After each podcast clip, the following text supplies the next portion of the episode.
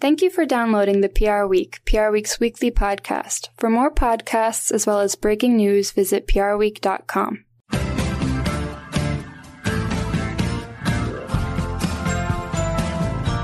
Hello, everybody, and welcome to the latest edition of the PR Week. That's PR Week's weekly podcast for everything going on in the worlds of PR and communications.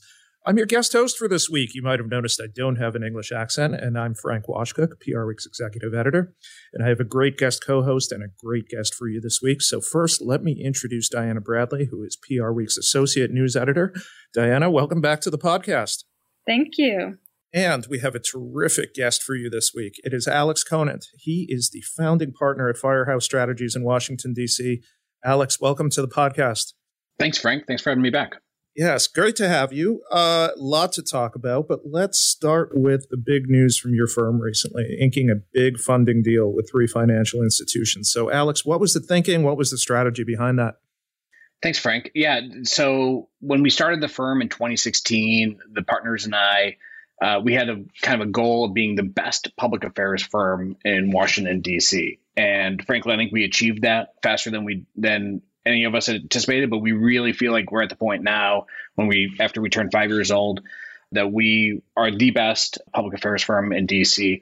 And we're managing reputational campaigns and advocacy campaigns for some of the biggest brands, some of the biggest business coalitions, some of the biggest trade in the country. And so we, when we started to look at, well, what do we do want to do for our next five years? We really want to become the best public affairs firm in the country. And we realized that to do that, it's going to require additional resources that, frankly, the partners just you know, don't have at our personal disposal uh, in, in terms of acquisitions, bringing in new talent, being able to provide new services. So we partnered with some really great uh, investment financial partners, including led by Semper Fi Partners.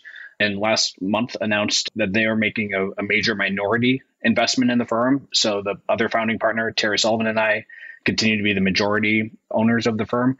So nothing will change on a day to day basis. Our clients aren't going to experience any sort of change in terms of the day to day stuff, other than over the long term, I think we'll be able to provide even more services and more resources to win their advocacy campaigns. So when you say more resources, uh, what what's in the works? Are you planning to grow out regionally? Are you planning to establish more offices in different places? I know you started two more offices, I think, earlier this year. What what what's in the works? Yeah, absolutely. So you're right. Earlier this year, we opened offices in New York and Florida. Those are two obviously very important states in national Democratic and Republican politics. Uh, but we want to, we don't want to just stop at those two states. But when we started looking at other states that we could add to our offerings, uh, it became pretty clear that acquisitions made a lot of sense. So we're we are already talking to other firms uh, about joining the Firehouse team.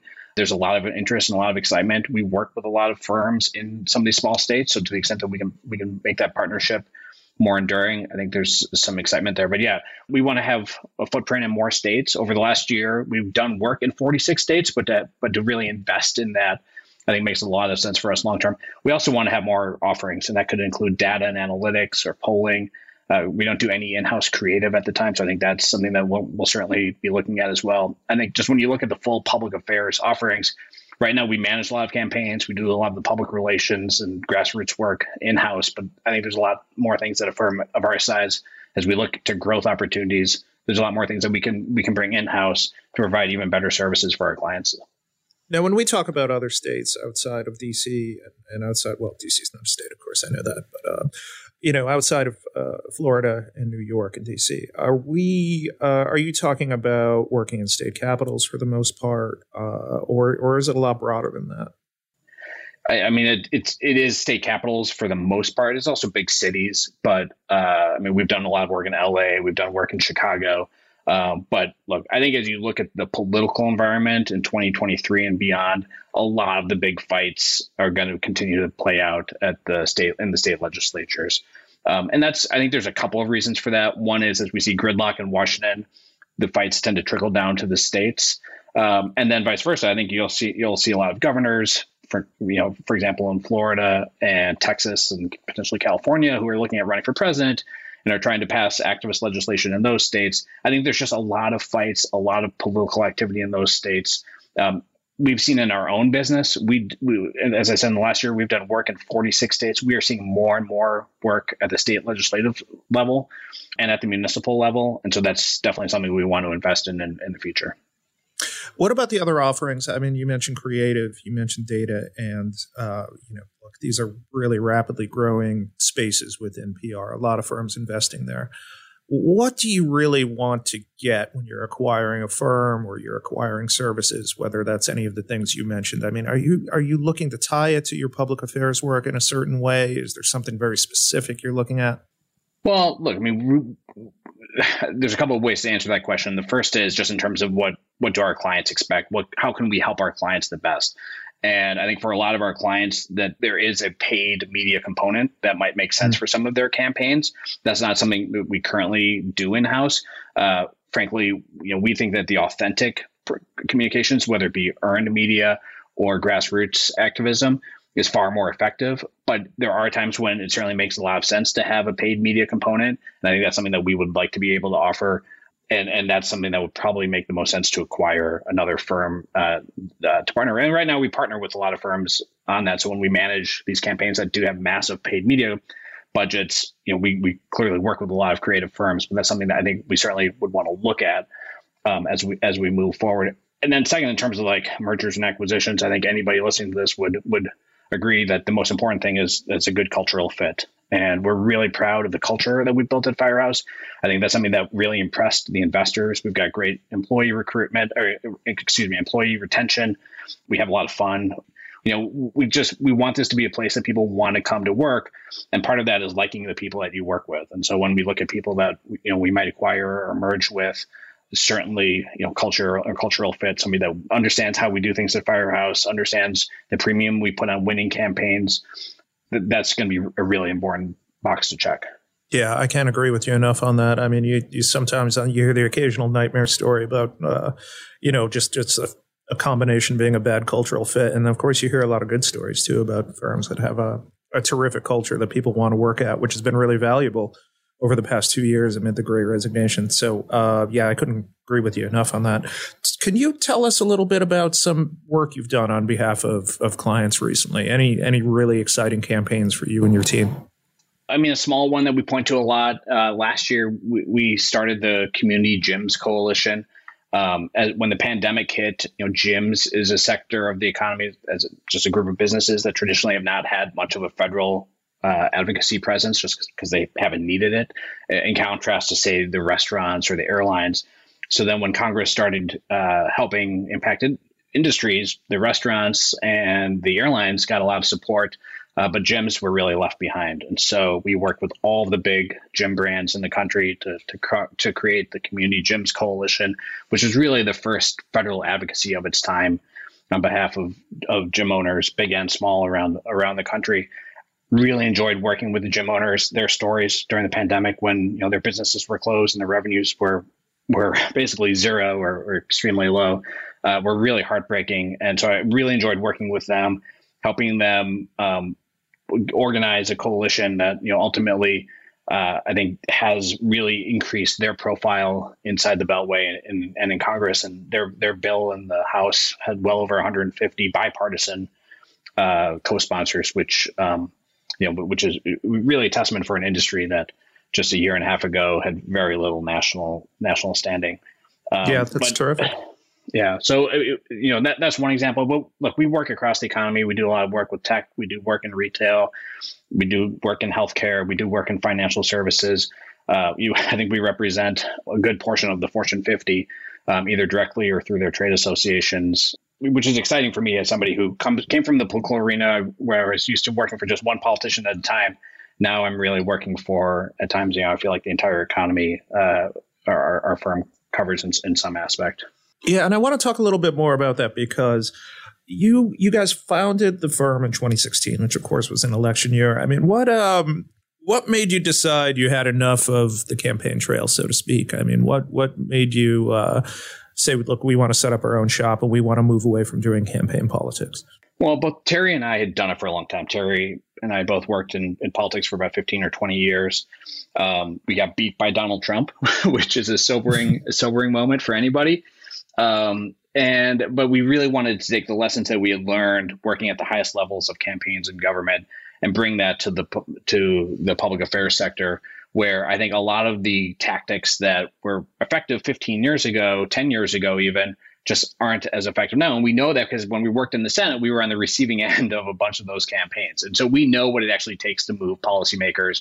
And that's that's sort of how we started the firm. It's like if we're going to actually if we were going to persuade a policymaker what's the best what's the most efficient and effective way to do it and that's what we would go and do and as i said at the outset like we've had a lot of success over the last five years we've been very good about reinvesting in the firm at every chance building a culture here that we're really proud of and so i think when the investors came around it was really a validation of what we built in terms of the the our, our, successful business model, our success on behalf of clients. Obviously, they did as part of the due diligence. They spoke to a lot of our clients, and they were really impressed with uh, our client satisfaction. In fact, our clients' enthusiasm for the firm and their commitment to continuing to grow with us. So it's it. it,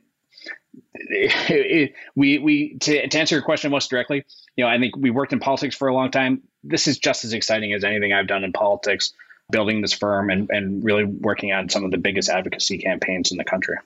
You mentioned some of these newer tactics that maybe people aren't, uh, newer strategies, newer tactics that maybe people aren't prepared for. Uh, what what are some of them? I mean, if you want to talk about politics in 2022, heading towards midterms, or even just political influence campaigns. I mean, what are some of those new tactics that really are surprising people?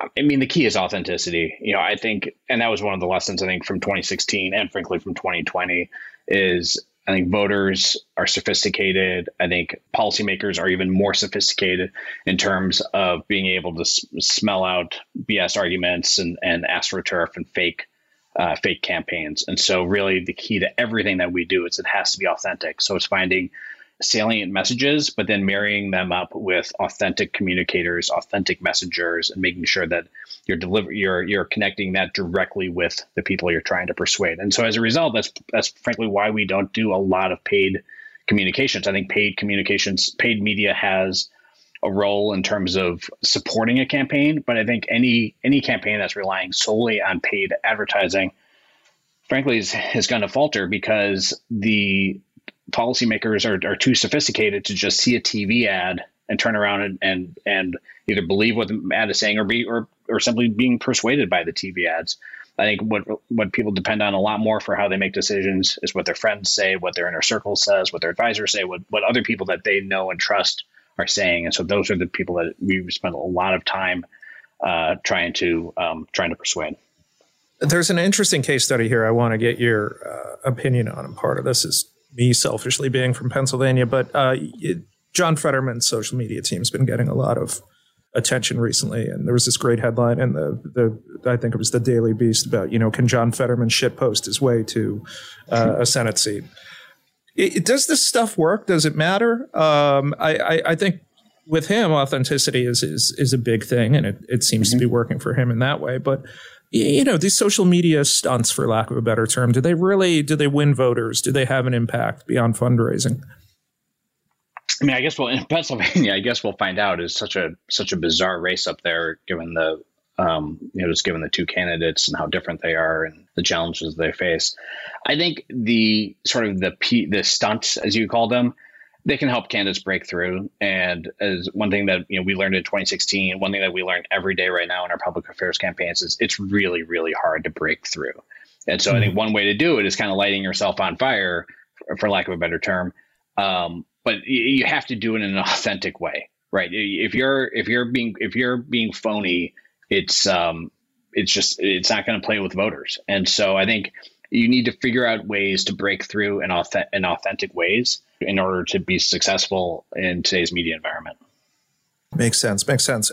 So uh, we have a lot of young readers who have worked on campaigns or might be working on campaigns right now who are thinking about when they might go into the corporate world or when they might go into the agency world, you know, when they're done on the campaign trail or on the hill. What are the things that they need to know when they do that? And what do you wish you knew when you were moving over? Well, I think from a public relations perspective, like if you're in the media relations business, what I tell every young person I work with, the key word in media relations is relationships.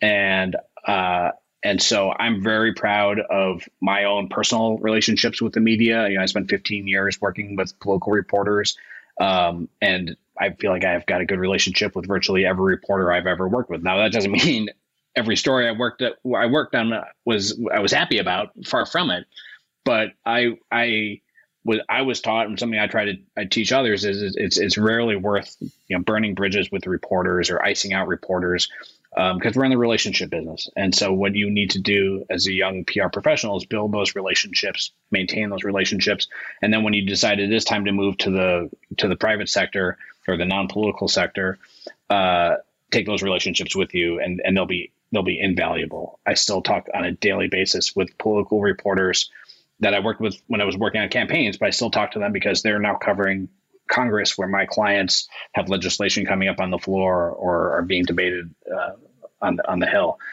So, so I think I think just really putting an onus on building those those media relationships, and then the second thing I'd say is just you know building out your own personal network. We're able to work across the entire economy in part because Terry and I, working on the Hill, got to know a lot of people, and so when we were starting the firm, that was very helpful to know so many people in so many different parts of the economy that worked in that rep, people that worked in all in dozens of different companies just when we were getting started. Now of course you know clients come to us based on the firm's reputation and, and the team that we've built here. But in those early days clearly our own personal network was very helpful. All right. Hoping you can take our listeners a little bit behind the scenes here washington d.c what is everybody buzzing about right now that might surprise people you know, I think the thing that people are buzzing about right now is how much Congress is getting done. Uh, just, just, just this week, the Senate uh, passed the CHIPS Act, uh, something that died several times before it passed, and is is a big win. I think for the Biden administration, a big win for um, uh, chip manufacturers in the U.S. Um, and a big win for um, a lot of senators who, who, worked on that for a long time, and now you know they're going straight from that to potentially doing a reconciliation deal, uh, some version of Build Back Better, which will have um, uh, the the biggest uh, drug pricing legislation that they've done in decades. Um, so I think you know while the country clearly is very frustrated about the direction of the country, and uh, Biden's poll numbers really couldn't get any worse, the there's actually a lot happening here in Washington D.C., which is part of why me and my colleagues have been extremely busy the last couple of weeks, um, given all the given all the congressional activity. I think long term, you know, everyone I talk to thinks the Senate, the U.S. Senate, is a complete coin flip. Republicans should win the majority, but a lot of these races are just being pretty slow to develop. Um, there's questions about some of the Republican candidates. Frankly, there's questions about some of the Democratic candidates. You mentioned Pennsylvania. Uh, and so it's just a lot of for for the election only being a couple months away. There's still a lot of unknowns, and I think it's anyone's guess who's going to control the Senate after the midterm. So that, that that's also on every, top of top of everyone's mind. Um, if you and you mentioned Biden's poll numbers, uh, if you were in a position to give him communications advice, what would it be? What could help him out? Well, I would start with the premise that it's not a communications problem. I saw, I've read reports mm-hmm. that they're going to have a shakeup in the White House communications office, which um, I understand the impulse to do that, but he doesn't have his his problem is not poor communications. His problem is five dollar a gallon gas and record inflation. Um, and if he wants to improve his poll numbers, he's got to bring the price of gas down and he's got to get inflation under control. Otherwise, I don't care how good of a communicator you are, it's going to be um, a challenge. That said, part of the reason his numbers are so soft is because he's underperforming with Democrats. I think he's underperforming with Democrats for two primary reasons. One is there are real questions about his age, and I think the White House has to figure out ways to put those questions to bed. I don't. I don't. Since I'm not inside the tent there, I have no idea of the best way to do that. Um, but they can't continue to let Democrats, not just Republicans, but Democrats think that he might be too old to be president. They need to sh- they need to find a way to show that he is he, he is he, he's he's up up for the job. Um, and then the, the, second thing I think they need to do just for their own base, and I say this as a Republican, hoping glad that he has not done this to date, but he needs to do a better job of uh, of of driving conflict with conservative Republicans, especially Donald Trump. I think the best way to get Democrats energized is to show Biden sticking it to Trump and other right wing conservatives or very conser- or, or conservative Republicans. It's not in Biden's nature, which I respect a lot, um, and I think it's part of why he won uh, was because he he he promised to turn the, the temperature down. But that's what his base wants. And so, if the goal is simply to get his poll numbers from 35% to 40% or 42%, I think some more fights with Republicans would probably help him out. Now you know I couldn't pass up this opportunity to ask you about this because you're you're very well connected in Florida Republican politics. So uh, you know there there are two very prominent Floridians in the the GOP who are looking at 2024. What do you make of this? Uh, is is Trump still the solid front runner for the Republican nomination, or is DeSantis really cut into that right now, uh, or or is it just too early to tell? I've worked on a lot of presidential campaigns, and I, I can tell you it's way too early to tell. You know, the uh, the nominee, whoever the front, the, you don't want to be the front runner right now. If you're the front runner right now, if you're the front runner six months from now, that just means you're going to have every candidate and the national media targeting you every day until the Iowa caucuses and the New Hampshire primary.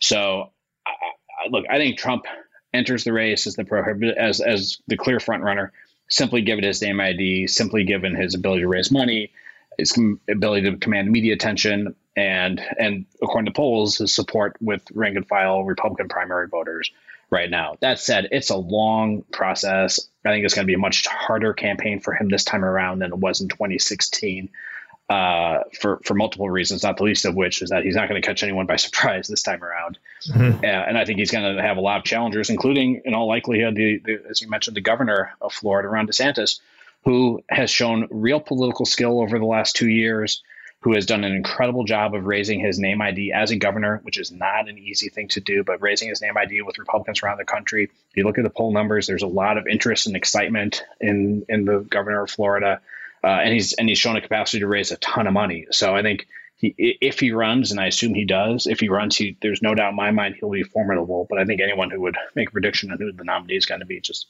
hasn't uh, hasn't really been paying attention to how unpredictable American politics is these years. Fair enough. Too early to tell. Okay. Alex, thanks for coming on the podcast again. I'm really glad we could have you on. I am going to turn things over to Diana Bradley, who's going to walk us through some of the biggest communications news of the past week. And Alex, please feel free to uh, to add your insight to any of this. But Diana, let's start with Instagram because this is this is a really interesting thing that happened this week, and that um, two of the Kardashians want Instagram to go back to being, let's, you know, more traditional Instagram, photo based Instagram, and less, uh, looking less like TikTok. Mm-hmm. Uh, so, w- what happened there, and and how did Instagram respond? So. Kylie Jenner and Kim Kardashian uh, criticized Instagram's shift from photo to video on Monday, uh, calling it an attempt to copy TikTok. And um, since then, nearly 200,000 people as of Wednesday have signed a petition to make Instagram Instagram again, uh, calling for the platform to stay focused on photos and use less algorithm driven videos. In response, Instagram CEO Adam Mosseri posted a video on Twitter on Tuesday saying that interaction with videos is increasing on the platform regardless of the changes it makes and that it's leaning into what users already consume. Mosseri conceded that Instagram is testing full screen feeds for photo and video with a small percentage of users and said the platform is trying to improve the accuracy of its recommendations, which are posts that Instagram's algorithm predicts users will engage with even though they don't follow that account. Yeah, and so the elephant in the room here is sort of that um, uh, uh, one of the you could tell I'm not a reality TV person. One of the Kardashians a couple of years ago uh, made comments about Snapchat and and uh, how they weren't going to use Snapchat anymore, and the it, the stock price just just tanked. I remember, um, mm-hmm. and that's and that's the thing I'm sure that was on the CEO of Instagram's mind when when he was deciding how to respond to this.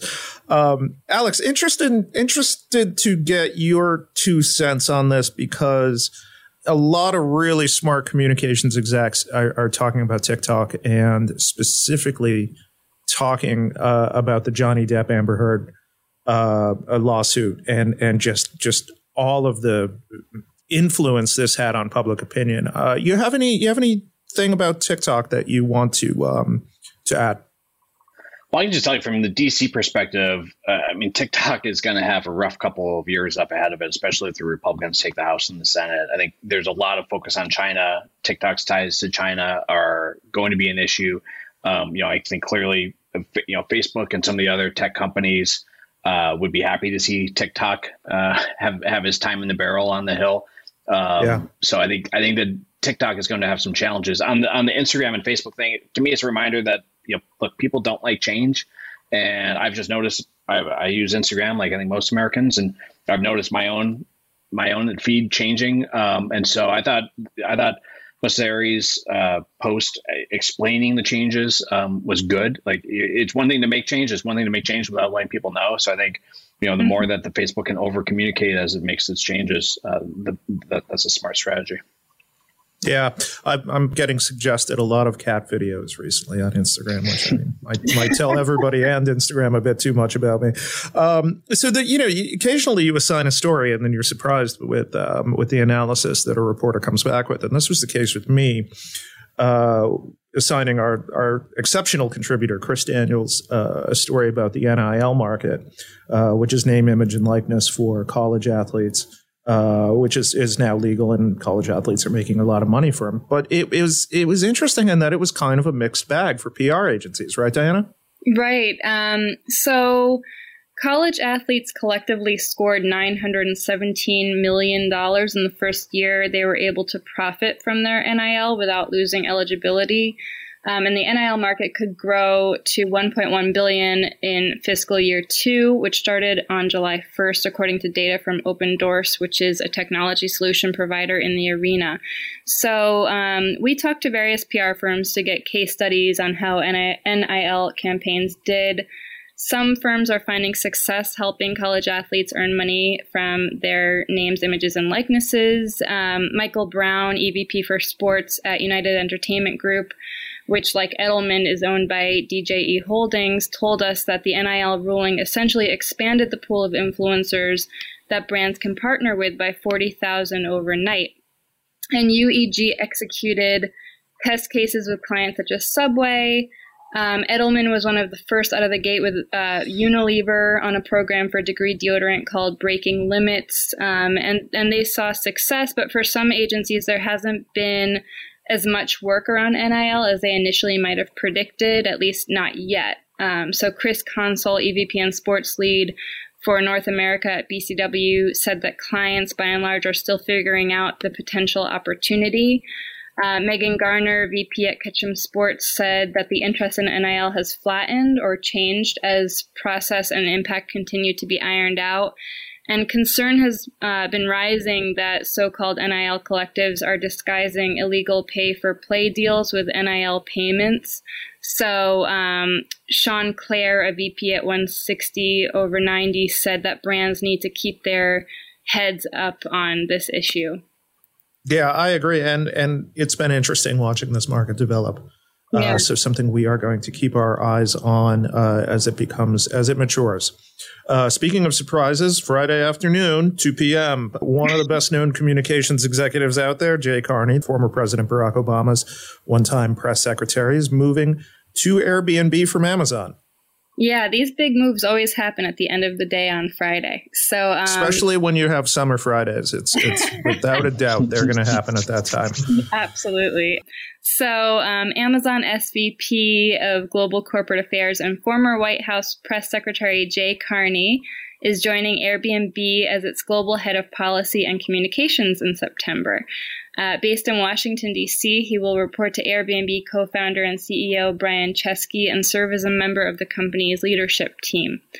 And with his upcoming exit, Amazon CEO Andy Jassy is on the hunt for a new senior policy executive to set Amazon's objectives on antitrust, labor, and transportation issues following a string of high profile public policy setbacks. But unlike Carney, the new executive will not also oversee Amazon communications team uh, based on a report from the information. So um, yeah, that was that was good insight from the information about what is going on behind the scenes uh, with this role and how it's going to be split in the future, and that gives you a, a good indication about how the CEO is unhappy or how he felt about um, you know the way communications and other departments were functioning there. So really interesting stuff there, and another opening and another move we will be watching. Diana, if you would tell us a little bit about Macy's external communications reorganization for their parent company, Macy's Incorporated.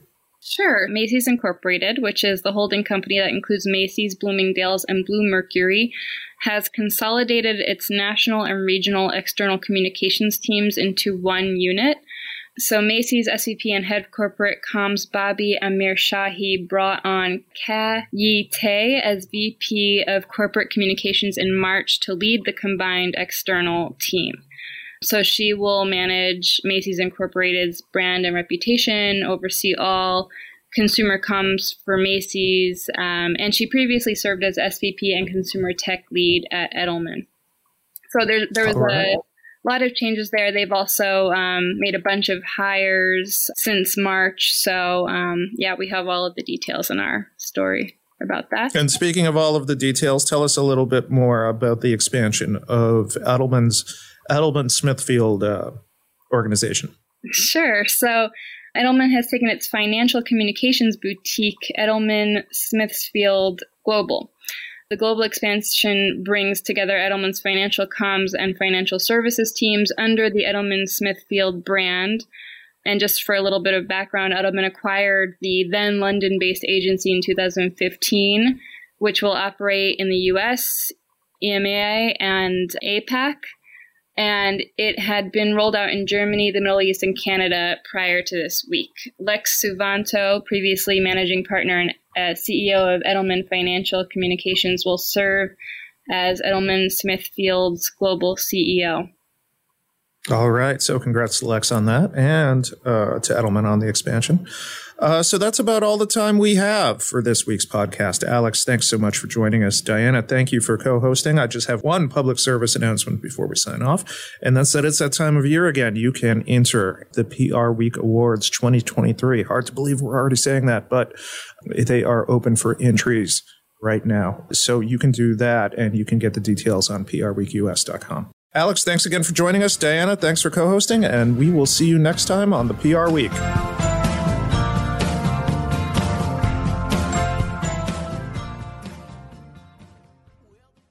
Thank you for listening to this week's episode of the PR Week. To find more episodes, visit prweek.com.